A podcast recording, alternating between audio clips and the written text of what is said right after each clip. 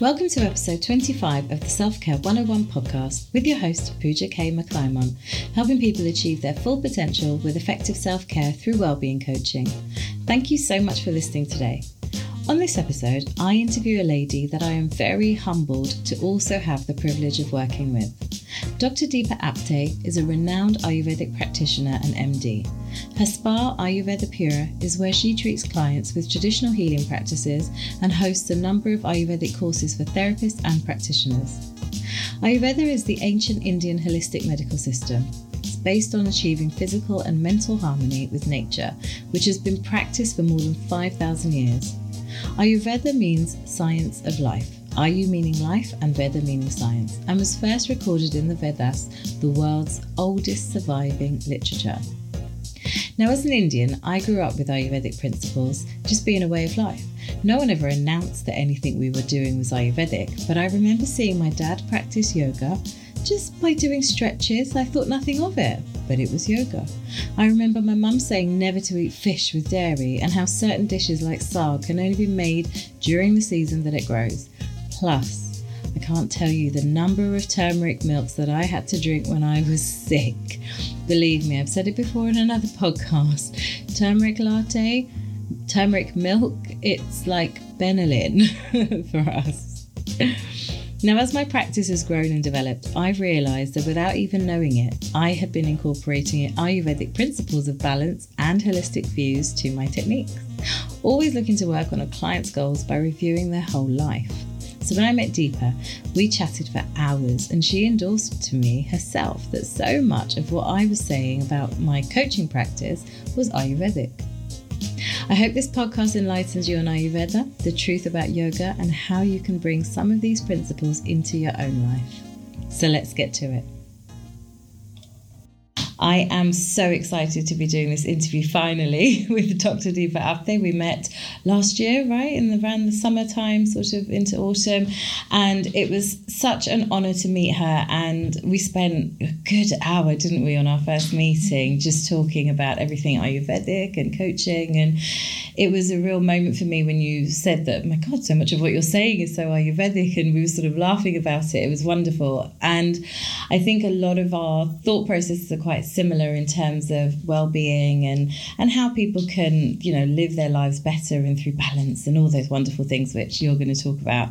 And i wanted i talk about ayurveda in some of my podcasts and in some of the work that i do with clients but i feel that it's a lot better because i'm not a practitioner that you know somebody like yourself who does this day in day out and has been doing it for so long can share with the listeners exactly what ayurveda is and how most importantly you can incorporate it into modern living. Because i think there's a lot of misconception with ayurveda that you have to have all these herbs and you have to be vegetarian and you have to do this and you have to do that when actually in reality there are adjustments as part of the philosophy that you can make. So mm-hmm enough of me.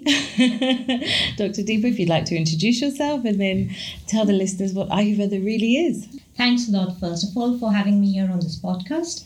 Uh, as Pooja was just saying, yes, um, I am an Ayurvedic practitioner. My background is actually medicine, so for, I first qualified as a medical doctor. Then I studied Ayurveda and then I studied yoga. So there used to be a time when I used to uh, combine all the three systems in my practice. Mm-hmm. But then ever since I moved to London, I started my own work. I have been focusing on Ayurveda and yoga. And as you rightly said, the last time that we met, and time does fly, it, uh, it? quite a few months ago. Uh, when we first met and we started chatting about the kind of work that you do and what I do, yeah. it was so nice to see that a lot of things that we do are so similar. Mm. and that is how you know that, that whole if you want to call it the partnership started between you and me saying okay let's do things together. Yeah. And that is how now here we are recording our first podcast together. And today it's more about ayurveda and probably a little bit about yoga too yes. but focusing more on ayurveda. Yeah. And of course um, every time i go out there meet new people or talk about ayurveda to people many of them, I would say probably 95% of the people do say, oh, yes, I have heard of Ayurveda, mm-hmm. but I don't really know what it is. So in today's podcast, I'm hoping that you know I'm able to give that information across to be able to make Ayurveda a bit more simple, but more importantly, practical. Mm-hmm. As of course, you know, Pooja, as you already know, because you come from that background. But for this, this is for the listeners. Many of you may have heard that whenever we talk about Ayurveda, we always say Ayurveda is the ancient holistic system from India, which is approximately three or four thousand years old. But then, whenever I talk about it to people, I always say that just because we say 3,000 years old, it does not mean that 3,000 years ago, one morning, one human being woke up saying, Let me create Ayurveda. Right. That is not what Ayurveda is. As the word itself goes, the first part of the word Ayu, meaning uh, life, and Veda, meaning science. And hence, when put together, it's science of life or knowledge of life, wisdom of life. Mm-hmm. And hence, from that point of view, one way of looking into Ayurveda is that as long as life has been around, this particular science or system has been around. So it's not just 3,000 years old, it is much, much older than that. Mm-hmm. Because once again, what we have to remember is now, when I say life, even for me to live, I need, you know, these so-called non-living elements, but essential elements like space or fire, water, and without these, I can't live. Right. That means these elements become a part of my life. Mm. And hence, we believe that, you know, elements like space, air, they have been there for a very, very long time. So, from that point of view, we believe that Ayurveda does not have an age, or you know, we can't put a time limit to it. Mhm. And same thing, on the other hand, when we say that it is the ancient holistic system from India. Of course, it is an Indian system of medicine, but it doesn't mean that it is only Indians who can practice it. Mhm. As the word goes, you know, science of life. That means wherever there is life, this particular science or system exists, meaning out there in India, out here in UK. Because the way Ayurveda is, science of life, and life is around us. That means it is that nature around us. And what Ayurveda says is that whatever we are, we are nothing but a reflection or result of that environment around us. So we're always looking into the environment on the outside and then assessing, you know, how that may be affecting us on the inside. That's interesting because when you talk about environment, I use a tool in my coaching practice called the Wellbeing Wheel. And there are 12 basically areas of your life within that. So, detoxing, physical, food, uh, emotions, integrity, spirituality, and environment is one of those.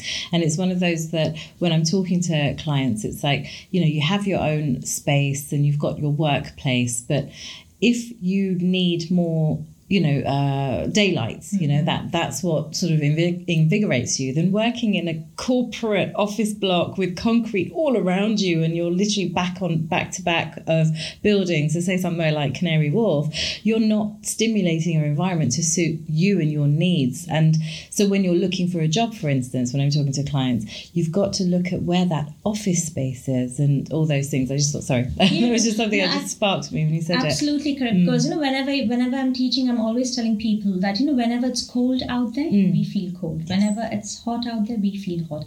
It's just not a natural environment, but our own. If you want to call it, you know, like developed environment. Mhm.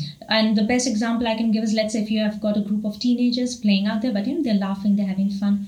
You look at them, you laugh, but you feel safe. Just thinking, Yes. oh, you know, they're there. But the same group of teenagers, if they start yelling, shouting, you know, kicking each other or anything like that, likewise, we feel a bit restless and a bit unsafe. right So right. that is how that environment always affects us. Mm. So, like when people are sort of, if they come into work and they're quite stressy or, or frantic, and you're not, but then all of a sudden, because their energy has filled the room, I did a podcast a couple of weeks ago about energy exchange. They come in and then you absorb almost their their franticness, don't you? When you're actually fine to begin with, we do, right? Yeah, absolutely. Yeah. So that is, and having said that, you know, that is one thing that Ayurveda really stresses on Mhm. is the environment. Wow. You know, environment at home, environment at the office, or even when you're going out meeting friends, all of that affects us.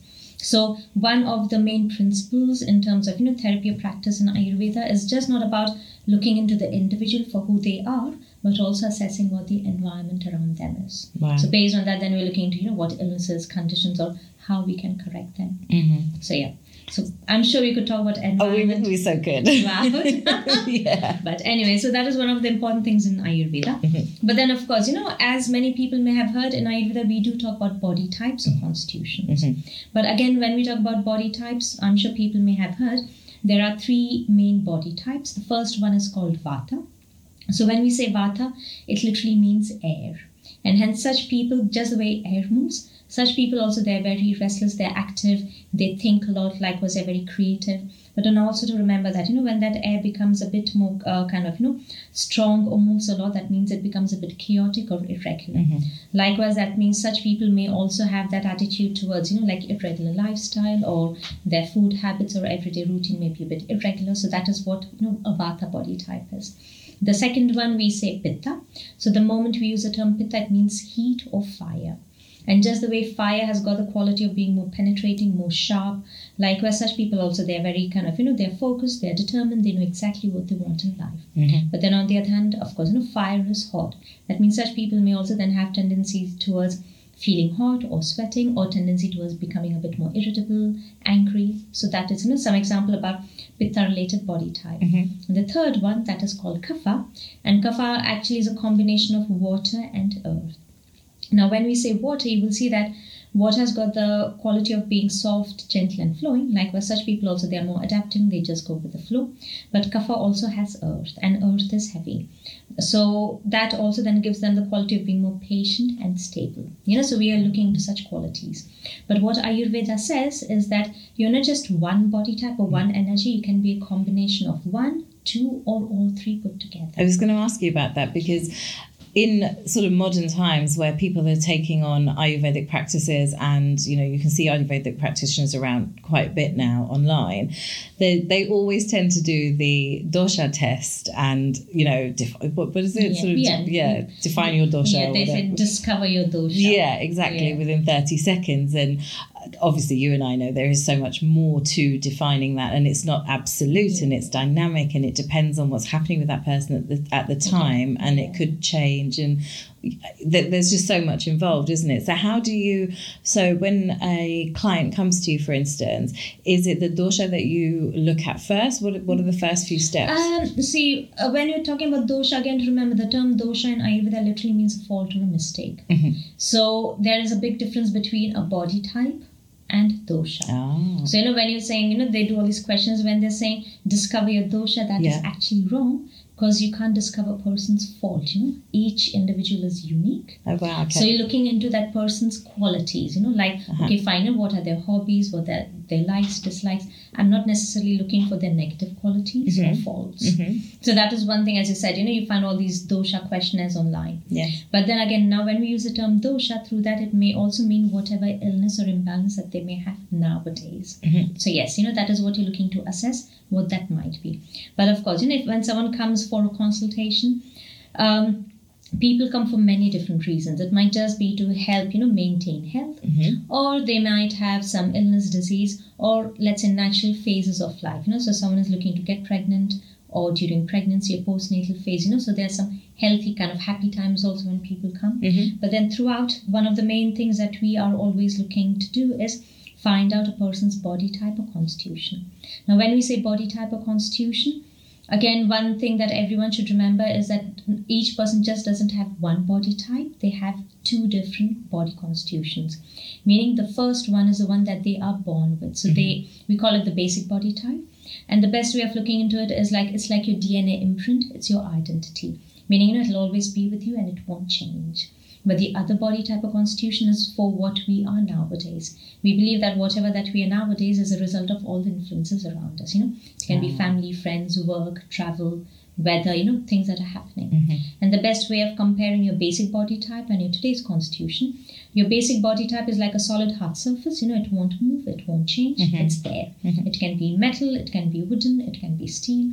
But your today's constitution is more like a layer of dust on the solid hard surface, and the aim is to wipe away that layer of dust. So, how do you define what the person's basic body type is? What do you do? Um, in simple words, we say that you know things that people love to do Okay. is a part of their basic body type, but then things that people end up doing or they have to do Mhm. is the imbalance. You know, that's it's an Yeah. easy way of putting it across. But when people come to me, then uh, the best way of finding out a person's basic body type is by checking their pulse. Mhm. Because we believe that whenever people are giving answers or talking about things, they're talking about it from the point of view that uh, what they think they are. Okay, so they're Right. sort of in their mind as opposed Yeah. to sort of Yeah. talking from the heart. And I think this is something that we talk about as a culture about, you know, being in your head or Yeah, your heart. This is what leading from your heart really means, right? Yeah.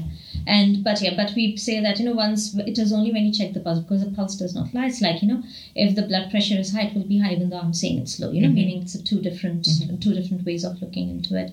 So what I do is I ask them a lot of questions in the beginning, everything to do with their presenting symptoms, complaints. But then one thing that is different in Ayurveda compared to any other science is that in Ayurveda we're also looking to discover their uh, actual self, their unique constitution Oh, wow, okay. any other science, people always go saying, Yes, I've got a lower back problem, I've got a headache, I've got insomnia. So, all that they're looking to do is find out causes for that. But in Ayurveda, we're also asking questions like, Okay, fine, so what are your hobbies? You know, what kind of foods do you like to eat? So, if you had some free times, what would you love to do? So, we are assessing that person as a whole rather than just illnesses or diseases. Mm. So, of course, you know, we do ask a lot of questions, but then classically we do like pulse diagnosis, tongue diagnosis. So, based on all this information put together, we get to know what their basic body type is or what their today's constitution is. Or through in Ayurveda, through pulse, we also get to know about the different phases of life. You know, so a lot Right. that we get to know. Okay, that's interesting that you were talking about the imbalances, learning about those, and in in when people do sort of go to the doctor or something, and they talk about lower back pain, it tends to be that the symptoms are being covered up. So there might be a, a, a heat patch given, or uh, some tablets to alleviate pain, discomfort, etc.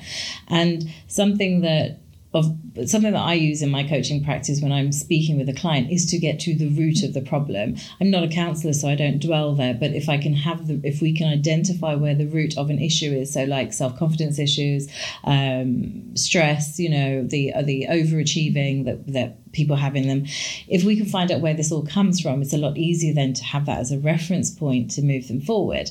And this was sort of something that when we were talking, when we met, we were talking about and really connected because Ayurveda goes to, and obviously, you know, you you you explain it better than me, but it goes to the root, the source of the problem, the imbalance, if you like, and then looks to treat it that way. So it's not always obvious the treatment process that's going to occur, but because you're look in Ayurveda, uh, am I am I Yeah, right? that's Yeah? correct. Absolutely, yeah.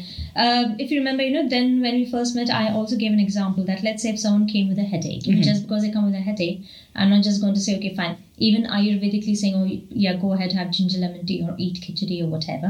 We are actually once again looking into the quality of the headache, you know, how the headache is, Mhm. but again, cause. Some people may say, oh, yes, I get a headache when it is too windy, dry, cold. But others say, oh no, I get migraines when it's really hot and humid. Mhm. But others say when it is raining, you know, wet and kind of damp, I get headaches. That means the cause is Mhm. different. So based on that, then even the plan or the approach changes. So it's just not about giving an aspirin or, you know, again, Ayurvedically, just not about saying ginger lemon tea to all the three. Right. Because if ginger is too heating, that means if someone with that, you know, uh, cause of being, you know, like hot and damp headaches, Mhm. it'll make it worse. So we're always going back to the cause. This is this is I mean this is more of like giving an example, but um, I've noticed that a lot of my clients when they get their time of the month, they tend to a certain age group tends to get headaches. That I don't get headaches yet, but I've recently started having migraines, and it's it t- tends to be during that time of the month now. I, obviously, you're the expert, but I, I would have thought it's because there's there's extra heat in the body because of You know, that's it. You see, when there is a cause, as I said earlier, you know, when it is hot out there, Yeah. you will feel hot on the Right. inside. When it is cold out there, you will feel cold on the inside. Mhm. So, of course, you know, the heat may be generated from inside too, Mhm. but ultimately we are looking on the outside. okay. Because now, when we're talking about uh, environment on the outside, just not natural environment, but it can be work, it can be stress, you know, it can be anything. It's even something I know it's going on at the moment everywhere where people are talking about the coronavirus and stuff like that. You know, even though we are not affected here, but back of our mind, we're still stressed. Right. You know, it's like Yeah. everyone is thinking, okay, fine, holidays are coming up. Do we travel? We don't travel. You know, Mm. so all of that True. leads to that cause from inside, and you start thinking about so many different things. The heat starts increasing. Right. So, so yeah, you know that external cause will affect that internal because Uh-huh. and that internal cause will lead to that symptom or problem. Okay. So what do what do clients usually come to you for? Mhm. Are they coming for specific reasons or general? Yeah. So uh, my kind of clientele, they're quite varied. Mhm. I mean, like quite a lot. Literally, even f- uh, from the point of view of age, I get newborn babies as clients. Uh, until like you know, clients who are like 80, 85, 90. You know, so there's Mhm. a big kind of you know age variation, but even in terms of presentation. So it might be any medical conditions, probably like you know eczema or diabetes or under or overactive thyroid or you know autoimmune conditions or or as I said, you know, happy times. So someone's looking to get pregnant, so they want to do like a cleanse or detox, so Mhm. like preparing for the next phase or during pregnancy or postnatal phase. Or I get uh, postnatal phase uh, clientele, meaning you know, mother and child, baby, where I'm showing the mother how to do an I- newborn Ayurvedic, you know, hot oil baby massage. Mm. So the clientele is quite varied. Mhm. But of course, uh, predominantly I do get clients with more, uh, you know, like medical conditions and illnesses. So have they already gone to their doctors and now they're seeking additional support, or are they already supporters of Ayurveda and its principles? It's actually a mix of both okay. because a lot of uh, people may have been to the doctors, they've tried everything, nothing has worked, then they say, I've heard that Ayurveda works. Mhm. But on the other hand, uh, because I've done a consultation for this one client and it has really worked, so they might go and talk about it to someone else. So this other person may have observed, you know, let's say symptoms of IBS, so they may not go to the doctors 1st but Mhm. they'll come here saying, but I've heard that Ayurveda really helps. So it's a big kind of, you know, it's a mix of everything. And one thing sometimes does also happen is that, you know, of course, the client will come in the beginning, they'll come for a few follow ups, then they completely disappear Right. for two years, three years, but then they come back again after two years because something else has come up. So, such times, those clients usually say, No, I have not gone to the GP, but I've come to you because last time things really helped. I'm hoping it will help. again." Yeah. So there's a big mix of, you know, like they might have either tried general, uh, like allopathy medication, nothing has worked, or the other way too.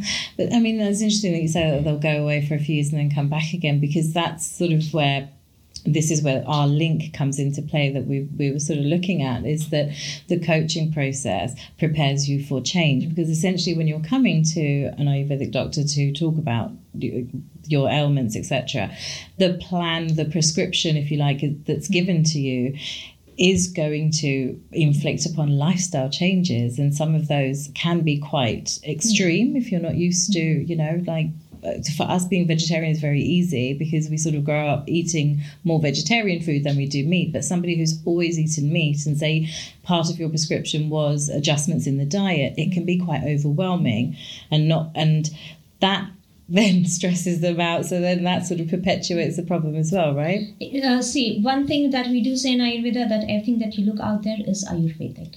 So if someone has been used to eating meat all their life, I would never, even if needed, I would never say you have to become vegetarian. Mhm. Because in Ayurveda, we believe that if the body is used to something, if you suddenly stop, it goes into that state of chaos. You know, it doesn't Yeah. what to do. this is Something- interesting actually that I you think say it is that something yeah. like you know in your coaching. I'm Yeah. sure your thing is about you know gradual change. Yes. You know, so this is what we again follow in Yeah. Ayurveda. So, but of course, you know, even when that gradual change needs to take place, it needs to be how can I say uh, well organized in a way. Mm. So it's not that you know if I see that yes, there's too much heat in the body and they shouldn't eat meat, so I'll start saying that okay, fine, avoid red meat. Avoid certain heating foods, and when they get used to that, then I will say, okay, fine. Now you can start avoiding poultry and chicken. When they get used to that, then I might say, okay, fine. Now you can stop fish. So it's that gradual change that they're, they're looking into. So again, it's a different kind of coaching, Mhm. Yes, but yes. from a from a more Ayurvedic point of view, where you know, like you are looking into that individual specifically. Yeah. So that's actually quite a good segue into food because food plays a huge part in Ayurveda, doesn't it? And I know that I've seen some people that I follow, and they've recently done like khichdi de- detoxes, you know, for like five days, seven days. That's all they're eating. Now, growing up on khichdi, khichdi is medicine food. It's when it's food that uh, the way I know it is you're given khichdi when you're sick, when you're not feeling well, because it's comfortable for the stomach to process. So when I see people eating it day in day out for a five day cleanse, I'm like, oh my god, like you, you're gonna get sick of it. So there's two things here. One is what role does food play in Ayurveda? And then the second one, I think, after you've explained the seriousness of the role that food plays, I think then we'll go into sort of talking about some of these misconceptions. And because the misconceptions can actually end up harming you rather than doing the good that you think it's going to do.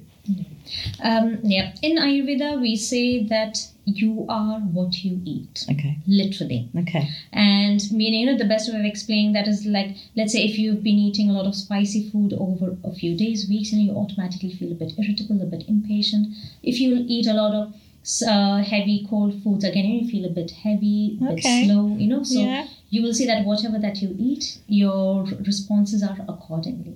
So for us, of course, you know, we look into food not as food, but it is again more medicine. Okay. And having said that, in Ayurveda, there is again another saying that Ayurveda begins from your kitchen. Okay. Meaning anything that you see in your kitchen cabinet, be it spices or foods, vegetables, fruits, Mhm. they all can be turned into medicine based on how you're looking to use it. Okay. So for us, food plays a very important, big role.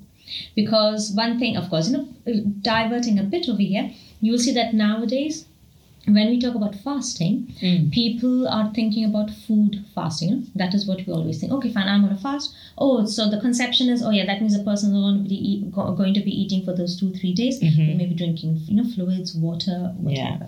But interestingly, in Ayurveda and yoga, when we say fasting, it's not necessarily food. The moment you we use the term fasting, we say it is withdrawing your five sensory functions from the outside desires. Ah. But then, because the age that we are in, you know, we say we are in the age of darkness, it is believed that it is very difficult to control these sensory functions or desires. But what is the most easiest to control if we could? And that is what goes into the mouth, you know, it's Okay. food. Okay. But then again, it's not really easy, it's quite difficult. Mm. Because in Ayurveda, again, there's a saying that, you know, just the way the earth revolves around the sun, Mhm. our own lives revolve around our digestive fires or it is our hunger or appetite again again going into a bit of you know ayurvedic philosophy you must have heard these big epics like you know ramayana and mahabharata you Yes, like yes, of me, those, yes, yeah. of course, yes. and in that it has been written that uh, there are three things in life a man or a woman will fight for or a war will begin first of all it's food Mhm. of course the second is woman and the third is sleep You know, meaning but again in that again we put food first because Yeah. without food we can't live Right. you will see that whenever it's interesting in today's day and age the food, food is our first point of contact no matter what Uh-huh. when we are happy oh yes let's celebrate let's go eat True. food Yeah, it's true. oh i'm alone i'm at home i'm depressed oh let's go eat food i'm really stressed i don't know what to do at work i'm going to eat food Mhm. oh my child is eating food i'm going to eat food you Mhm. know so ultimately our point of contact which is easiest Mhm. is food Why is that? uh, because again in Ayurveda there is a saying that see you know we being human beings our first point of contact when we are sad depressed or happy or anything is actually another human being you know that is what it Ah. that means if i'm feeling really unhappy i want to talk to someone you know Uh-huh. because that is how you get that love you know that, that concern back saying oh don't worry everything will be fine Right. and everything Yeah. but in our today's day and age because our lives have become so solitary Yes. we don't really live in those big families that we used to once upon a time or you know like Yes. you, you had your cousins, your uncles, Yeah, aunts, or on the same street. So, Yeah, exactly, like yeah. I- something that I was talking to my husband about recently because we had come into this year and we were like, "But do you know what? Now it's time to live. Like we've been working so hard, we're just doing, doing, doing. And yes, we still want to buy a new house, and yes, we want to move to Spain, and we want to do this, we want to do that, but whilst we're doing that we can still live we can still enjoy our lives. And we we set out both of us a goal for this year was like our relationship is cool we have a solid foundation we love each other we enjoy each other we communicate we're, we're okay let's spend more of our free time because we have very little of it obviously right? But let's spend more of our free time with the people that we enjoy people our friends that we grew up with our cousins our family. We, we're just not doing it because we all we all live so far away in so many different places and by the time it's your day off the last thing you want to do is travel for an hour and a half to go somewhere and then children and you know there's just so many things. But when we grew up our friends were pretty much on the street or a couple of streets away. It's a very, very different world that we live in. You're right. Yeah. Mm. So of course, you know, so going back to that point, if I don't find someone else to talk to, Mm. uh, under any such circumstances, it is believed that what is the first point of contact that will give us that love, affection, and care, and that is food. Uh-huh. You'll see that when you eat food, you feel more calm, more settled. Uh-huh. No matter what food, it might be something sweet, it might be crisp, doesn't matter. It is satisfying that desire in here. And that's the reason why, you know, you will see that, of course, we're talking about food, why food is so important. Mm. Uh, it's like if you don't get anything else or anyone else to talk to, your first point of contact for love is food. And having said that, again in Ayurveda, we too say two things you never do alone or by yourself is eat alone or have alcohol alone. Ah. do things never by yourself because when you're with someone else, even when you're eating, you know, if you've got something th- going through your mind, you'll talk about it. Yes. Same thing with alcohol. Okay. You know, so in fact, that is a rule that we follow at home, anyways. We don't eat alone. We don't, don't drink alcohol alone. But that is how important again food is for us Mm, mm. because our lives revolve around it. It's not the other way around. Sometimes that that is how it should be, Mm. where we say, "Yes, I eat because I need that bit of food to sustain energy." Nowadays, it's the other way around. Okay. We are living to eat. So I, you've sort of adapted it then, I guess, Ayurvedically in your practice to to the way we consume food now is is different to that sort of medicinal. Yeah. Uh, Um, of course, even now in my practice and when I'm teaching, I still go back to the the kind of you know foundation knowledge of Ayurveda. Yeah. You know, food is medicine. Mhm. So even when students are there and when they are sitting there alone eating, I tell them, no, you can't be sitting here. You need to go out talk to your friends, or you know, Ah. you can't be looking into your phone or whatever because in that way you're becoming more solitary, okay. more you know within yourself. Yes. So rather than getting that stress out, Mhm. you are actually interna- internalizing it. So Mhm. it doesn't help. Okay. But yeah, food, no matter what type of food, but how you eat it and what circumstances you eat it is very important. Okay, so that affects how it goes into your body and and what it does inside you, and and the, I guess what if you are eating solitary, I'm going to assume that it would cause more stress within you. It and- will. Or you know, you start thinking more. Right. And right. that thinking Mhm. process, let's say I'm eating food by myself and something small like, oh, I didn't pay those two bills. Oh yes, yes, yes. and you know it's gone past that you know last date of Yeah. payment and i'm sitting there thinking oh my god i need to pay and because of that that heat if you want to call it rises up in the nervous system but then mm. that affects the endocrine system where it becomes overactive Oh gosh. so then that affects the digestive system and then more production of let's say you know hydrochloric acid or enzymes where it should not be you know Yes. like things need to start regulating and that is how then you will see that when people eat under stressful conditions then they tendencies mostly towards high blood pressure or gastric ulcers duodenal ulcers even high cholesterol because body gets confused you know it's time to digest be calm but there's so much kind of you know pressure or stress on the liver on the gallbladder you know then high cholesterol it's like it starts affecting so many different things It's, uh, it's fascinating. I look forward to your book, which you can plug at the end of the show, which will explain a lot of this. So, thank you for that explanation. I think that really makes a lot of sense with regards to food and how Ayurveda perceives food and the importance of it, and how we're obviously using it today is very different to the way we, I guess, in inverted commas, should be using it. But just moving forward a little bit back to some more preconceptions. So, in in Ayurvedic terms, should you be vegetarian? Should you be vegan? Should you not eat meat? Should you eat drink alcohol? I think there's there is a preconception that you should be vegan and that you shouldn't drink alcohol and like literally all fun in your life must go. And I guess that almost puts people off from seeking out the practice. Yeah. First of all, both not just in Ayurveda but even in yoga, Mm-hmm. we do not have the principle of veganism. Right. And maybe there are many people out there listening for what I say, but everyone knows that I'll say exactly what Ayurveda talks about. Yeah.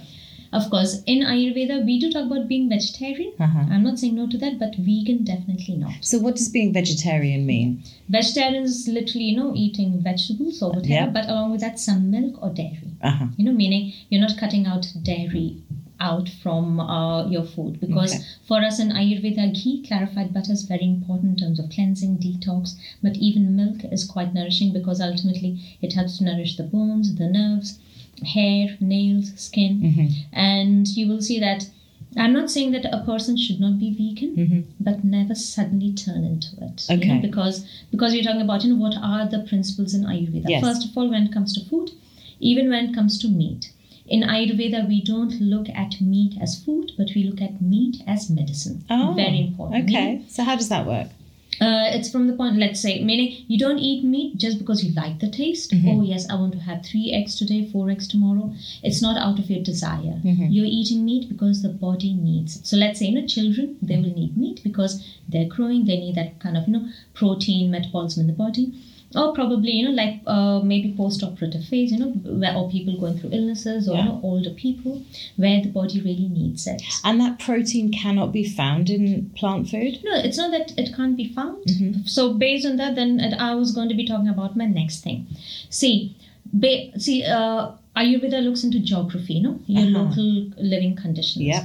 And you will see that now, of course, India uh, as a country predominantly is vegetarian, Mm-hmm. and it's not necessarily for religion or a customs or tradition, but it is the weather out there. Right. It is so hot and humid over there, we can't eat meat every day, you know, unlike where people can do it over here. So that means, yes, I remember when I was growing up, I come from a meat eating background, and I used to say, yes, I'm a non vegetarian, but all that we had was lamb once every two weeks Mhm. or chicken once every two weeks. So literally, you know, like every 14 days, not every day. But even with that, we said, you know, I eat meat. So if it's a hot, if, so as you say, the climate in the country, like in India, you can't eat meat. What happens to inside Yeah. your body if you eat meat in a hot country? Uh, yeah. See what happens because it's, it is so hot and humid over there. The uh, heat inside the body, like you know, there's already excess heat in the body. Uh-huh. If I were to continue eating meat in India every day, I'll start suffering from skin conditions, boils, ulcers, high blood pressure, uh, certain types of diabetes, or even gastric ulcers. So that is what meat does because meat is heating. Okay. You know, but on the other hand, in colder countries, Mm. first of all, you don't see a lot of sun. Sun is only three, four months a year, maybe, or maybe even two Yeah. or three months. Yeah. That means we can't really grow a lot of vegetables out here. You know, that's not possible. But the other uh, thing also to remember is it's so cold out here. We need that first class protein from animals to help Right. sustain the body. Okay. You know, so it's that way that, and hence you will see that colder countries they eat more meat. Mhm. In hot and humid countries they don't. So even when you look into India itself, Yeah. all the South Indian states they are vegetarian Right. all the North Indian states, be it Punjab, a bit of Rajasthan, you know, Kashmir, all yes. those, Yes. they eat meat because it's cold. Okay, you know, they need yeah. Mm-hmm. that sustenance through meat. That makes a lot of sense. Yeah. And I think that a lot of people listening will sort of resonate with that. Even just in a very, very basic example, when you go on holiday, we tend to go to warm places, don't we? We don't actually eat as much as we would normally eat at home, don't do we? And we're quite surprised that we can sustain ourselves on maybe two light salads in the day, whereas at home we'd be eating, you know, three meals plus three snacks and, you know, something just before bed. It's fascinating. So you know, so when you uh, so going from there to understand, so don't we get you know uh, vegetarian source proteins? Yes, we do. Mhm. Like you know, through lentils and dal and everything, but that is more for the hot and humid countries. Right. But then, uh, coming back to the thing about can a person become vegetarian or become vegan, that is where I tell everyone now that depends on your ancestral DNA memory your body. Oh, this is interesting. Meaning, let's say I come from India, but Mhm. I'm a meat eating person once every two weeks. That means somewhere in my DNA code it has been embedded. Oh, yes, you know, this individual or this clan or this, you know, where I come from, Mhm. there is some meat every two weeks. And because the body is so used to it, the memory is in there. If I were to suddenly stop eating meat or even become vegan, the body gets confused because it does not know, oh, but you know, that is what the memory says in the DNA. And what does that look like? What does that confusion look like to the body? No, see, then the body starts reacting. For example, it might show up in the physical changes where you know the body becomes weak. There may be tremors, there may be insomnia, depending upon you know what you've stopped eating or Sure. you haven't eaten. It's not just for what it is now. Mhm. I also tell everyone the mistake everyone is doing nowadays in turning vegan or suddenly t- turning vegan or vegetarian is they're just thinking about themselves today. Right. So let's say I've been eating meat, let's say two, three, every two, three days because that is what my family has done. Mhm. Because I come from, I don't know, Finland, Sweden, like, no, some very Mhm, cold mhm. country. But then from there, if I suddenly start eating only vegetarian food every day, yes. For the first two, three years, I'm going to tell the whole world, yes, I feel great, I feel light, I feel good. But they don't understand that the effect is not just for those two, three years or today. Whatever I'm doing now Mhm. will actually affect me in 10 or 15 years' time. Okay. That means I might not see changes now, but in five, six years, yes, my hair will start falling because you know there's not enough, you know, like protein or that kind of calcium, let's say through milk, Oh, or wow. my bones will become weak. Mm. And then then I'll start wondering, but why am I feeling so weak? I eat a healthy diet. Yes. See, healthy diet depends on your geographical background. Right. Not just because they say that yes, in India you can have what mangoes in March, April, May. That means mangoes in March, April, May will be good here too because you know it's a different geography. Yes, yes. So same thing with the body and eating meat. So that's interesting that you say that about um, when you make those very drastic lifestyle food diet changes, and then you could see the, the the negative effects or the harmful effects of it later down the line. But the agenda here at the moment with those who are suddenly becoming vegan is that they will take the supplements instead. Mm. So they'll take, you know, they'll get their multivitamins or their specific vitamins that they need for this. And what are your views on supplements? See, uh, nothing wrong with supplements Mm-hmm. if the body really needs them. But again, the moment you talk about start talking about supplements, Mm-hmm. the way I put it across is that the internal system becomes lazy. For example, Oh, I you know, see. Okay. meaning yes, when yes. I'm eating, let's say spinach, Mhm. spinach has got natural iron in it. So Mm-hmm. if I were to eat natural spinach, or let's say even red meat, you know, it has got natural iron in it. You know, so I'm giving both examples, a vegetarian and a meat related. Yeah. But the way it gets digested in the gut, the gut or the body starts working towards, you know, getting that food out. You know, Mm. it's not that oh yes, I've put taken that pure iron straight down. The body says I don't need to do anything because that you know iron is there. I'm just going to absorb it. Okay. That means that internal, if you want to call it tissue laziness, starts Right. setting in. Yeah. So that means at times when they were to actually eat food with those supplements in it, then the body might say, "Oh, but what do I do with it? Yeah. Because it has lost the memory." My gosh. I don't know how to put it. You know, see, I totally hear are- you. Yeah. Our bodies are made the way they are for a reason. A reason. Yes. I'm not saying no to supplements, Mm-hmm. but it is only when the body really, really needs it. Whereby, let's say someone is so weak Yes. that the person does not have enough energy even to digest food. You know, yes, where yes. there's okay, fine, no, we need quick change. It is needed. But if you're healthy, if you're strong, Yeah. and when I say healthy, you don't even have to be completely healthy, you know, Mm. normal, average healthy. Let the body work. Yes. Because if the body becomes lazy, that means the nervous system becomes lazy. That means it is leading to that aging process. So it's it's it's another moment that we're connecting on because my my son he was born premature. He was born at thirty weeks, so it was sort of at seven months. And when he was born, he spent his first two months of life in hospital, and you know that was all very stressful. And he had to be given vitamins when he left the hospital, right? So he had to take um, oral vitamins, and that was fine. He was only having milk, and unfortunately, I wasn't producing enough milk myself, so he had to have the synthetic milk product. And as soon as we were able to give him animal milk, I chose to give him goat's milk as opposed to cow's milk. I sort of went to my roots and I don't know where it came from, but as I was doing the research, it was goat's milk was showing up as the closest to human milk. And because I wasn't able to do it, for me, it was very important to give him the best possible start I could. And that's what he drank and still drinks today. He loves his milk. He's, he's very Indian in that sense. He's a mixed race child, but he's very Indian. He likes it did in the morning and did in the evening. But he has always had since then, when he stopped taking those vitamins, I pushed the agenda of food as fuel and you're going to get your nutrients from food. And he has a very clean diet. We don't say no to anything. When he's ready to try something that's processed or whatever, and he want he's curious, he asks me, Mummy, can I have a biscuit? What's daddy eating? Can I have a biscuit? Then we give it to him, but we don't sort of here's a bag of sweets, Micah, eat it. You know, we've never been that those parents. And we've noticed that he will tell us what deficiency he's got in his body based on what he wants to eat. So he'll might come to me in the day and he'll say, Mummy, I want a snack. And I'm like, sure, what would you like?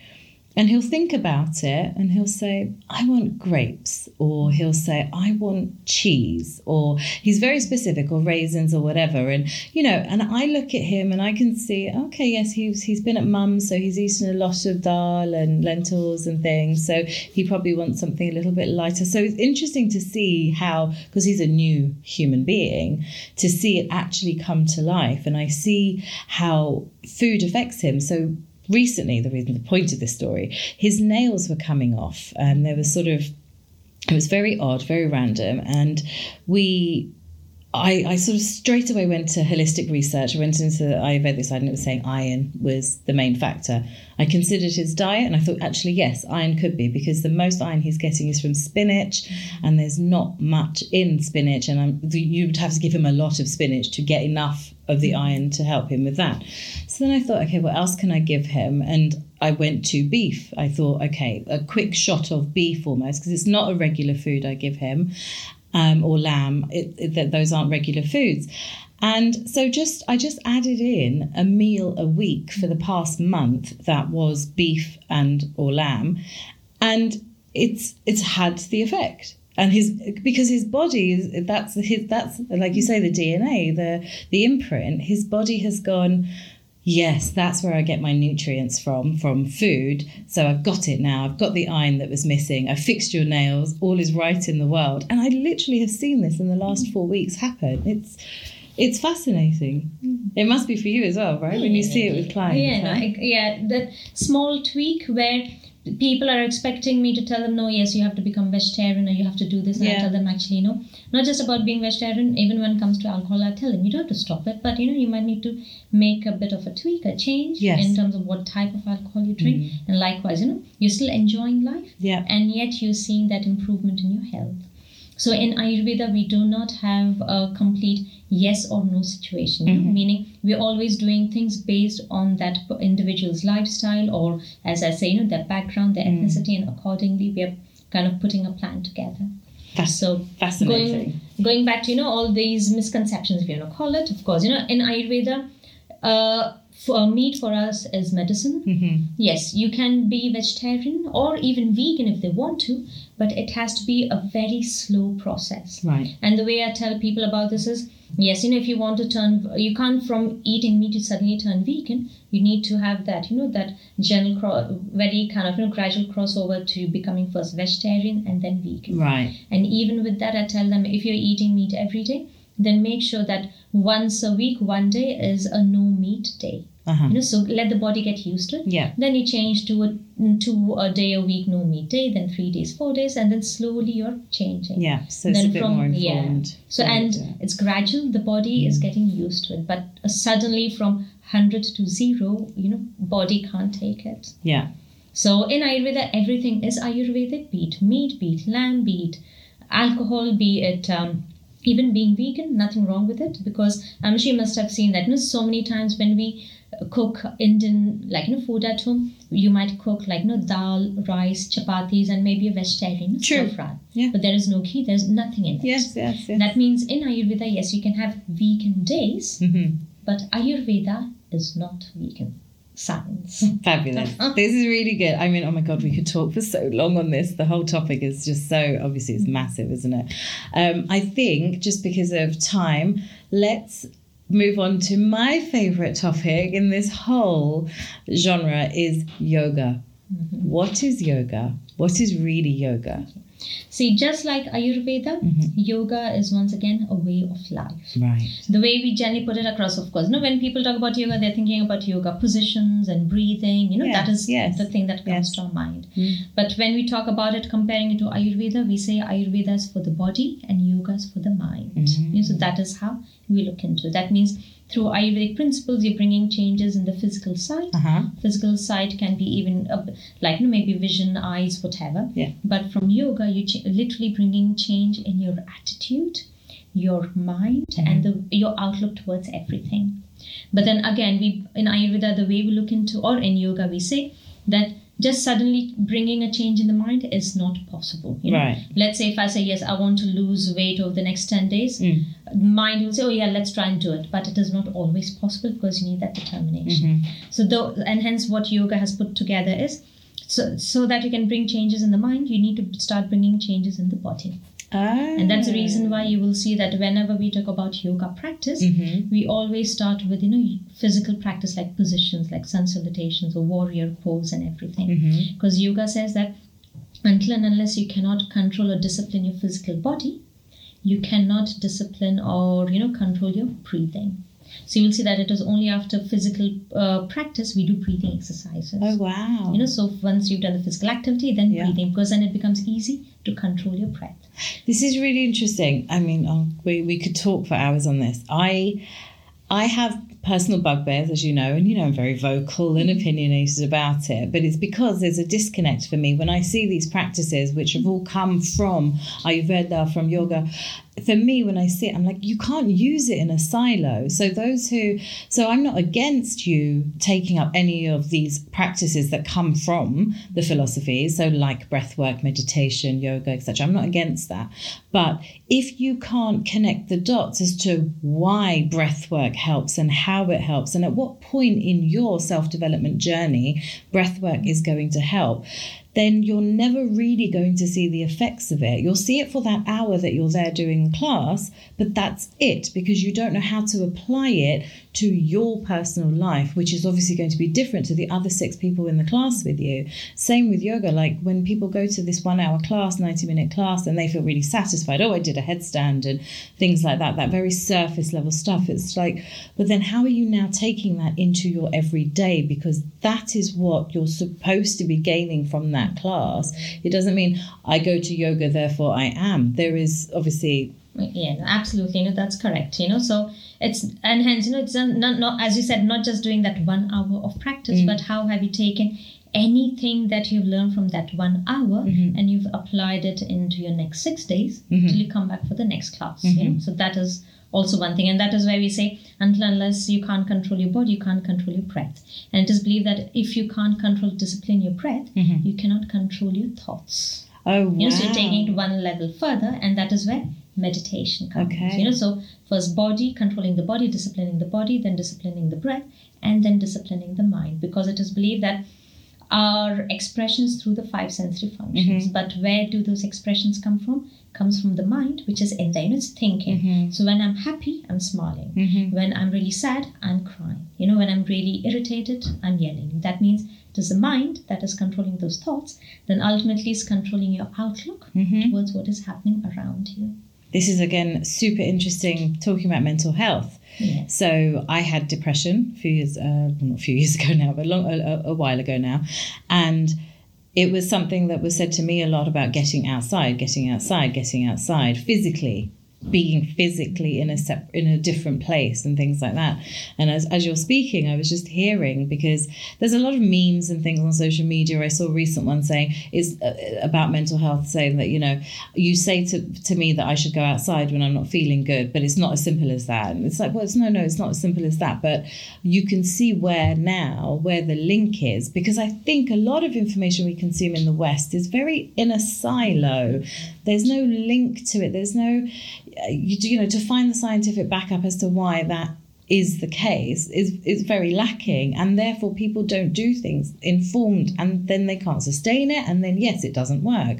But like you're saying there if if if it's body first then breath then mind somebody is depressed you have to physically control your physical body first before you can get to the mind. So the mind is almost the last uh, as you're saying is the last place to actually get the therapy that it needs because you can't control Yeah. See, of course, you know, on one hand, it is because you're trying to control the mind, but we can't easily do the mind. So, what is the best, easiest approach through the Mhm. body? hmm Because you'll see that I might still be depressed or unhappier, but if someone says, no, just walk up and down the stairs 20 times, I can easily do it.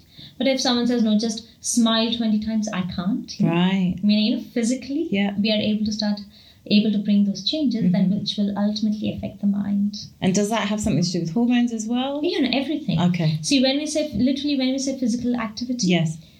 I know it's literally going back whole circle. Yes. So even when I have to sit here saying, okay, fine, I need to move, but Mm. where is that thought coming from? Still coming from the mind. Mind.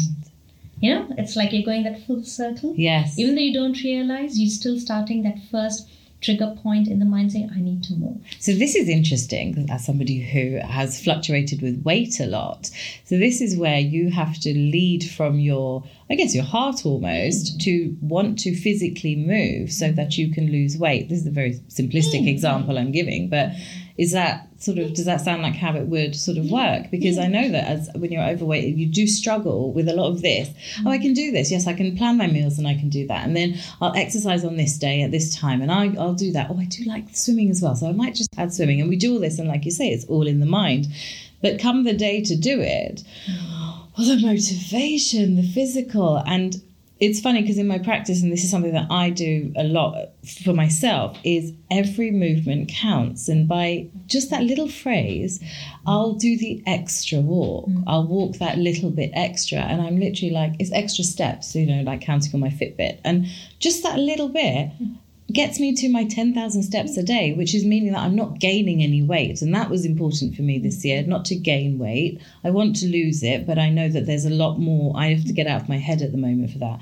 But by doing that very simple thing, like you say, just do physically doing it, it's starting the process. So I make conscious, more conscious decisions when it comes to let's go out for dinner and then it's like, mm, okay, well, we could do afternoon tea. But then I think, no, afternoon tea is too much food, actually. So let's go for dinner and I can have more control then of what I'm consuming.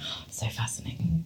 So, coming back to it, in Ayurveda and of course in yoga, for us movement is very important mm-hmm. you know mm-hmm. air movement literally okay so even in yoga now when we say air movement it's just not physical movement or breath movement mm-hmm. but how you control your thought movement process oh. You know, because when you're thinking there's movement in the mind so ultimately be it ayurveda yoga it is healthy physical, mental, emotional movement or mm-hmm. activity. Mm-hmm. Now, one thing, of course, you did ask, so what is yoga? You know, of course, yoga is all about controlling the mind. But as I also said, yoga is also your attitude. Mm. So, more than anything else, mm-hmm. it is your outlook, your attitude towards things. Mm-hmm. For example, yes, you know, people say, yes, I'm a yoga teacher. I practice yoga. I wake up 5.30 in the morning. I do my physical practice. Yes, I'm vegan. I'm vegetarian. I might do this. I might do that and all of that. But then I remember my professor, my teacher in India, he said a person may wake up at 5.30 in the morning, do their physical practice, they might not eat onions or garlic, or they may be in headstand for 30 minutes and everything, but ultimately, when that person goes to the office and because something is going wrong, if they start yelling and shouting at someone else, everything else is not yoga. Wow. Meaning, you know, it's not for what you do, saying I'm in that meditation pose or sun salutation. All of that is no, it does not matter at all if when it is really needed, how did you react in that situation? Wow, I'm so that glad is yoga. I'm so glad you've just backed up because obviously when I'm when I'm talking, I sound very opinionated, and I don't mean to be, but I'm very much you know just just just be informed about the things that you do. You know, this is it's it's a form of respect to an ancient practice that isn't from your heritage and things like that. That's I think that's where I get my a bit of my bugbear. I don't like I say I don't have a problem with anybody embracing these uh, therapies, but do them with some information understand what they understand what it means to be yogic really. You know when you see people calling themselves yogis and stuff it's like well darling you know you don't live the yogic philosophy. You can't call yourself a yogi you know? Just like yourself even i'm very opinionated and all my students know it and I, in fact, the other day I was like, you know, reading something, and from a few weeks ago, several months ago, you know, a few mm. kind of information put together. I read online where people say they are Ayurveda experts, yogi experts, or whatever. Uh-huh. Then when they when you read their articles, I'm sorry, you know, this is my opinion. Now you see. they but they have no idea of what a faulty food combination is in ah, Ayurveda, right? Or be it in yoga when you're saying, you know, do nasal wash, what it really is. Yes so again, you know, going back to your point, yeah. like if you are looking to follow, mm. then yes, follow it as, and hence I call myself an Ayurveda or yoga enthusiast. Mm-hmm. I know, you know, I teach, I talk, I do consultations, but I can't call myself as an expert, you know, myself. Mm-hmm. I know many people say, no, Dr. Deepa, yes, you're the expert. And I say, no, I'm still learning mm-hmm. because every day I'm learning something new. Yes. But on the contrary, I see all of these people out there putting themselves as experts. And that in itself falls into yogic philosophy, doesn't it? That you are always learning, yeah. that you are never complete. So I, I was having a little chat with somebody yesterday, a very young person, and she was like, I, I don't know my identity. I need my identity. And I said, but you are you. And she's like, yes but i need i need to put myself in a box and it's like no you're you're 23 you need to live you don't know who you are you're never really going to know who you are and you know and, uh, until the end of time because that's not what life is about. And you're always going to change. Life is dynamic as things happen to you, as you live through experiences.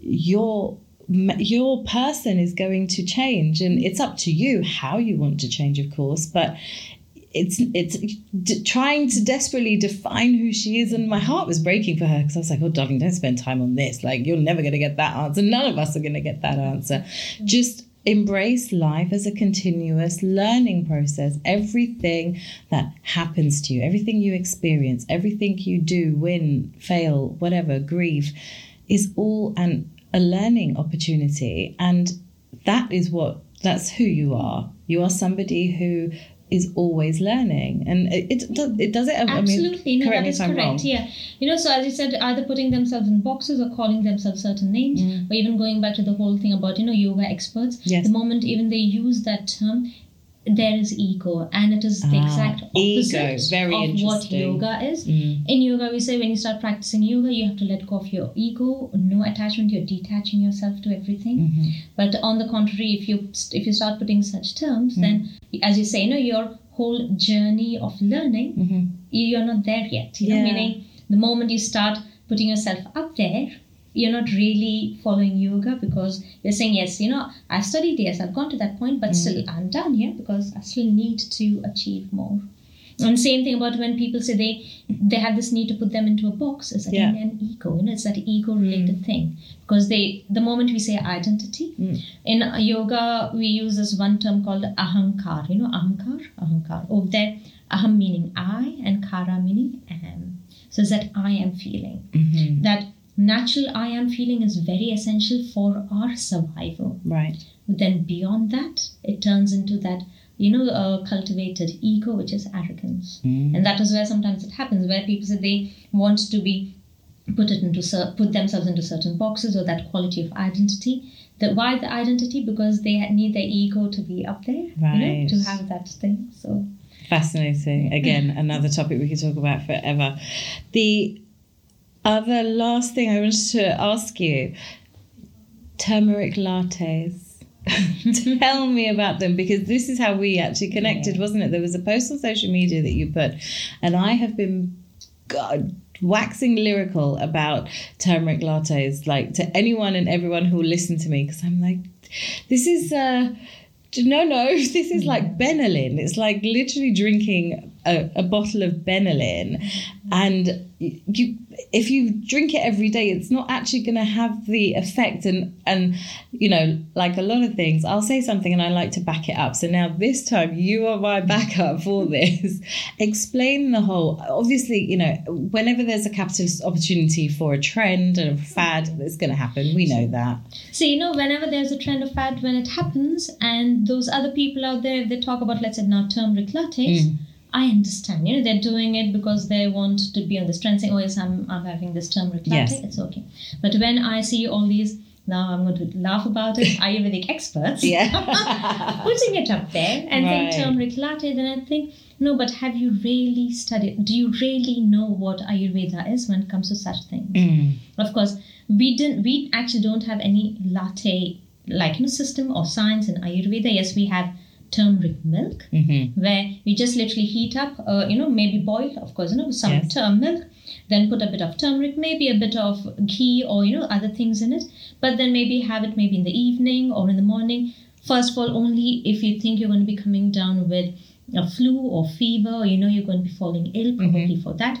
Or then on the other hand, is like, you know, with milk, turmeric, and ghee is for children or pregnant women if they think they're going to be a bit constipated, you know. So that is, as you say, it's a medicine, no? It's yes. literally a therapy.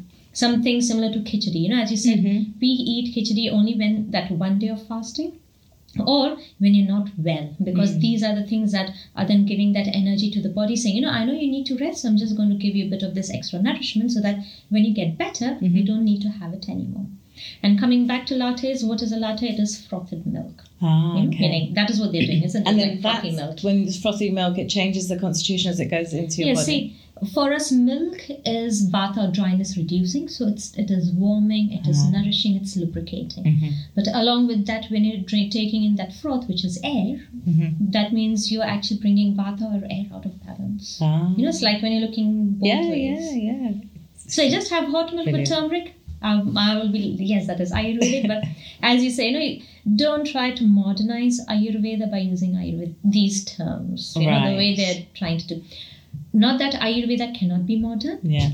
but certain things have to be you know respected and put where they are. Yeah, otherwise You know, they're not going to work. If they don't follow the the teachings, they're not actually going to work. Mm-hmm. Like we say, it's you can you can go to yoga class, but if you don't follow the principles of yoga philosophy, then Yeah. the class is only going to do what it does for 60 minutes. It's not going to do anything more to mm. your life. You're you're training your brain to think it is, but really it's it's not actually having the effect it would have mm. or what you're what you're hoping for it to have.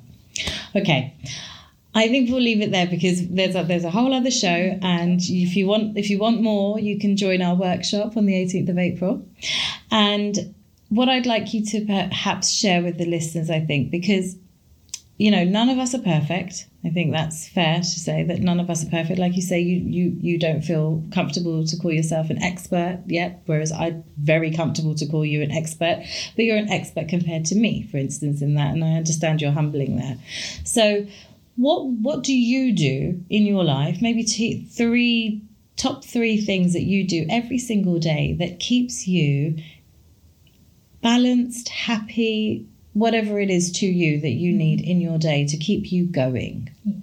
Uh, first of all, food. You know, Food, okay? yeah. Um, you see, based on my constitution and the way I am, I eat only once a day, Okay. around five or six in the evening, because I know that is the time that suits me best, Mhm. and even for my constitution. If I were to have breakfast and then lunch and then dinner, Mm-hmm. I know that would bring me completely out of balance. So even when as I eat once a day, not because I, I don't starve for the rest of the day, I genuinely am not hungry. Mhm. So what Ayurveda says is eat only when you really feel hungry, and that hunger you need to feel in the stomach, Mhm. not in your mouth or on your tongue. Where when someone starts talking about food, you know, you feel oh I'm Oh, hungry. yes. That is false hunger. Ah.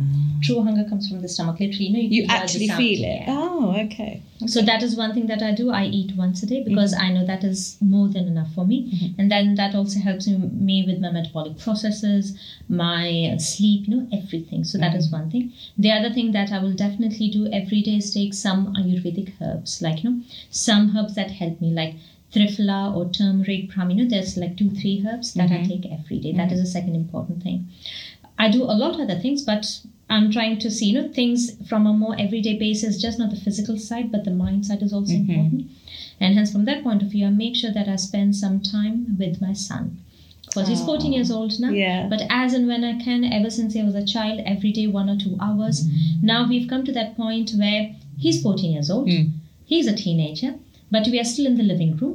And you know, uh, he might be on his laptop doing his work, but I'm on my laptop on my side. But there's some television going on. Mhm. And I remember my son Rohan saying the other day that I know we really don't talk for that hour, but for me this is like a bonding time. You know that feeling of having someone around, It's the having someone around. and it's that yeah. happiness that you get out of it. Mhm. Of course, that is what I do nowadays with him. Yes. But I know things keep changing. Sometimes we might spend an hour, two hours just talking about something, or he might want to come and help me in cooking. So it's that spending time with someone. Over here, it's my son because I, uh, when I go back home, Yeah. that's the kind of time I get with him.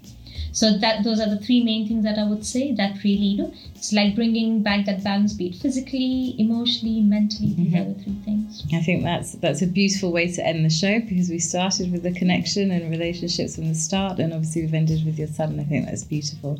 Dr. Deepa, thank you so much for being on the show. I and really thank you for having it. me on the show too. And yeah, thanks a lot. Thank you.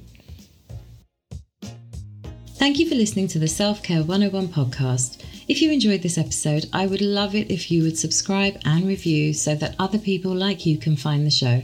For more tips and tricks, you can follow me on the socials at Frankly Coaching or visit my website to find out more about my coaching programs and how to work with me at franklycoaching.com.